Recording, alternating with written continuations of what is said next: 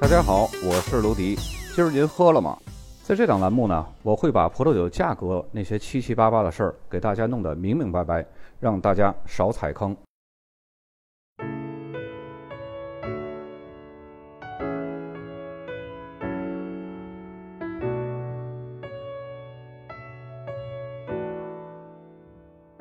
对新西兰葡萄酒行业的现代发展做出显著贡献的是位于南岛北端的马尔堡产区。这里最盛产的长相思，显然呢已经成为了新西兰葡萄酒最具有标志性的符号。那么马尔堡的长相思之所以表现出众，要得益于太平洋盛行西风，还有地理地貌等这些个因素综合影响下形成的相对凉爽的气候。此外呢，这里的生长季还有足够的阳光和适宜的海风。那么，对于同样是位于南岛北端的尼尔森来说呢，这些因素也是同样存在的。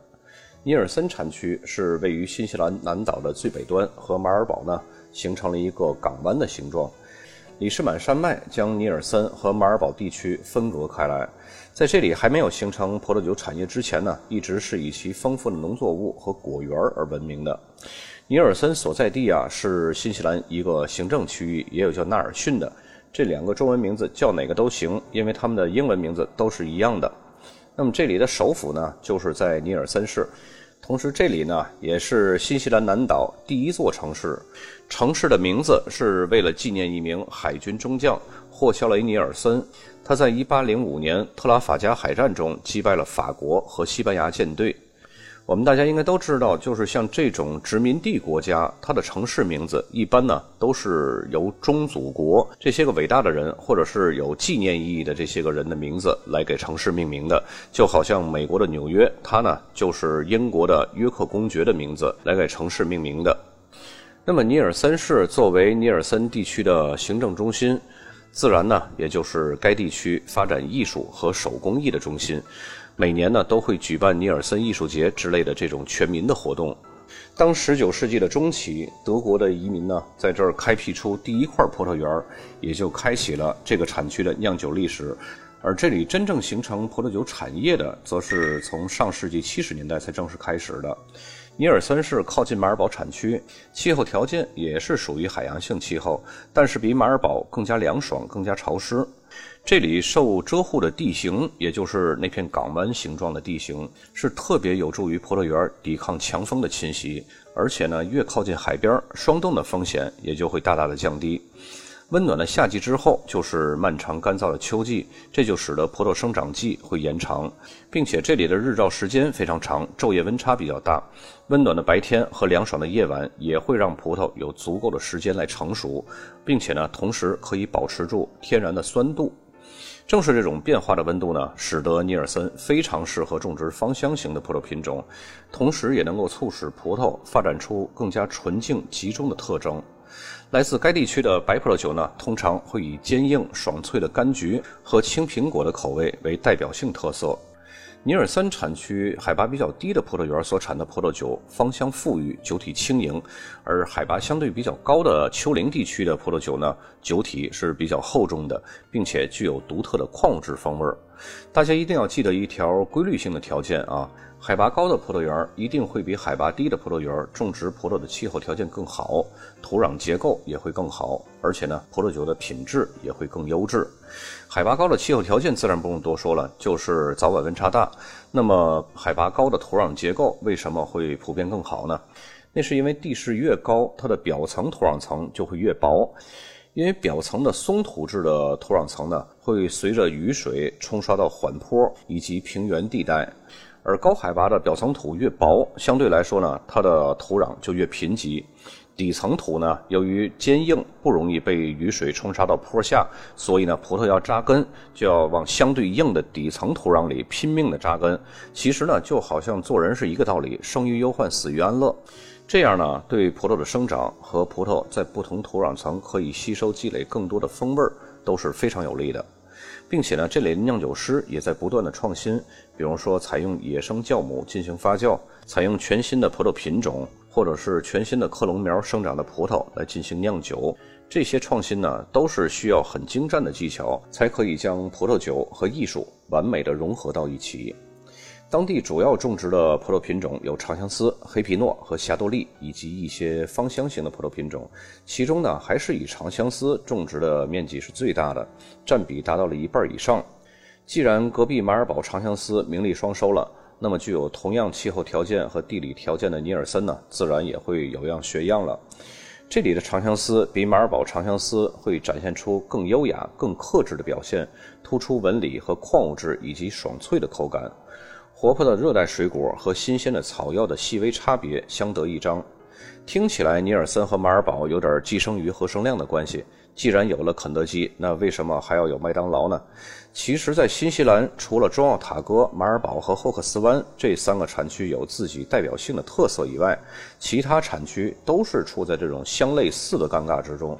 虽说品质都不错吧，但是就是没有自己的特色，就像北京烤鸭。除了变异坊和全聚德，其他的烤鸭都叫北京烤鸭。那么，既然和马尔堡产区非常相似，尼尔森的第二大葡萄品种毫无疑问必然是黑皮诺。尼尔森的黑皮诺非常富有表现力，香味集中度突出，单宁细腻成熟，深度复杂。第三大葡萄品种呢，虽然和长相思以及黑皮诺在数量上不能同日而语，但是呢，表现也是非常出色的。深度、优雅和复杂是最好的尼尔森霞多丽的标志，果味儿是极度的纯净集中，而且顶级的霞多丽葡萄酒还会有很长的陈年潜力。这一点呢，和隔壁老马马尔堡从风格和数量的排名呢也是非常相似的。那么至于其他的芳香型品种，比如说琼瑶浆、灰皮诺、雷司令呢，那也是相差无几的。尼尔森产区虽然是新西兰众多产区里边面积最小的一个，但是呢，复杂的地形将产区分割出了两个子产区，一个是传统优质的蒙特雷山，还有一个呢就是新近开发的威米亚平原。威米亚平原由于受到海洋的影响会更大一些，因此呢，这里出产的葡萄酒比蒙特雷山更加轻盈、更加新鲜。不过呢，尼尔森最精良的传统酒庄主要还是都在蒙特雷山上，就好像刚刚我们提到过的，高海拔地区的一定会比平原更优质。这张图上的 A、B 两点，A 点呢就是蒙特雷山，B 点就是维米亚平原。蒙特雷山的土壤呢主要是沙砾和粘土组合的，这样的土质种出来的葡萄非常适合酿造那些口感丰润并且非常有质感的葡萄酒。这里是尼尔森的早期先驱，最初种植葡萄的地方。现在呢，它仍然是一些最好的葡萄酒的来源。这里出产的黑皮诺具有极致细腻的单宁，霞多丽则具有复杂度和深度，而长相思呢，则具有浓郁的矿物质气息。威米亚平原在毛利语中是“河之花园”的意思。威米亚平原本身呢，就是因为河流长期的冲击而形成的，它的土壤中会含有很多的砂石。这种地形和土壤呢，是大面积种植葡萄的绝佳的土壤条件。相比蒙特雷山，由于石质冲积土和更多的海洋性气候的影响，使得威美亚平原葡萄酒的风格更加清新、更加淡雅，有着很明亮的香气。尼尔森产区的葡萄酒酒庄同样都是采取家族式的经营模式。这里呢，一共有二十多家，不到三十家的家族管理着葡萄园他们关注的不仅仅是酿酒，更是将生活和艺术融入到葡萄酒文化当中。美景、美酒、美食，加上艺术文化的魅力，尼尔森产区正受到着越来越多的人的关注，并且呢，近些年来，尼尔森产区的产量已经大有超越中奥塔哥，成为新西兰第四大葡萄酒产区的势头，仅次于马尔堡、霍克斯湾和基斯本。总体来说呢，尼尔森的长相思或者是黑皮诺的价格和马尔堡的是旗鼓相当，主流价格呢还是一二百。但是马尔堡长相思和黑皮诺呢，就我个人来看呢，选择性会更多一些，当然雷也会更多。而且呢，想要品质跨度更高的这些酒款，马尔堡产区的选择性也就更丰富一些。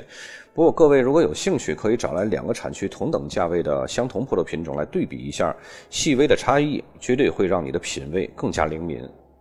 今天的酒标呢，应该是这档栏目有史以来最少的一期，一共就四个啊。咱们只是认识一下就可以，因为尼尔森这个产区呢，在咱们中国还是比较少见的。它不像马尔堡长相思这么产量这么大，而且这么泛滥。咱们来看第一张酒标，左边箭头靠上的一个箭头指向的就是长相思，这是葡萄品种名。然后它的下面这一个箭头呢，指向就是尼尔森，尼尔森的下面是新西兰。接下来这个酒标上面箭头指向的是尼尔森，尼尔森的下面是新西兰，新西兰的下面就靠下面的箭头指向的是葡萄品种名长相思。再接下来这个酒标左上角箭头指向的是威美亚平原，这个没有写尼尔森，这个也没有关系，因为它也是可以代表它就处在尼尔森里边。一会儿咱们会看到另外一个自产区也没有写尼尔森。然后下面这个箭头呢，指向的是葡萄品种名。这个葡萄品种呢，其实本身是奥地利的一个特有的葡萄品种，叫绿维特里纳，也是一个白葡萄品种。那么在尼尔森产区呢，它绝对是一个非主流的葡萄品种。最后一个酒标呢，咱们看到这个左上角偏上的这个箭头指向的就是蒙特雷。大家看到这个蒙特雷的上下也没有写尼尔森，这个也无所谓的啊。然后蒙特雷的下面就是葡萄品种名霞多丽。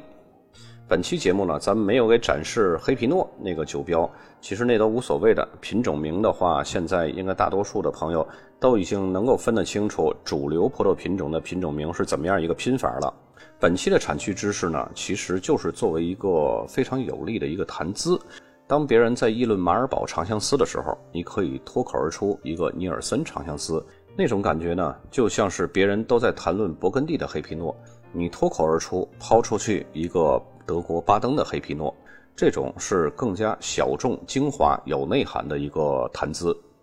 那么本期节目就到这儿，咱们下期再见。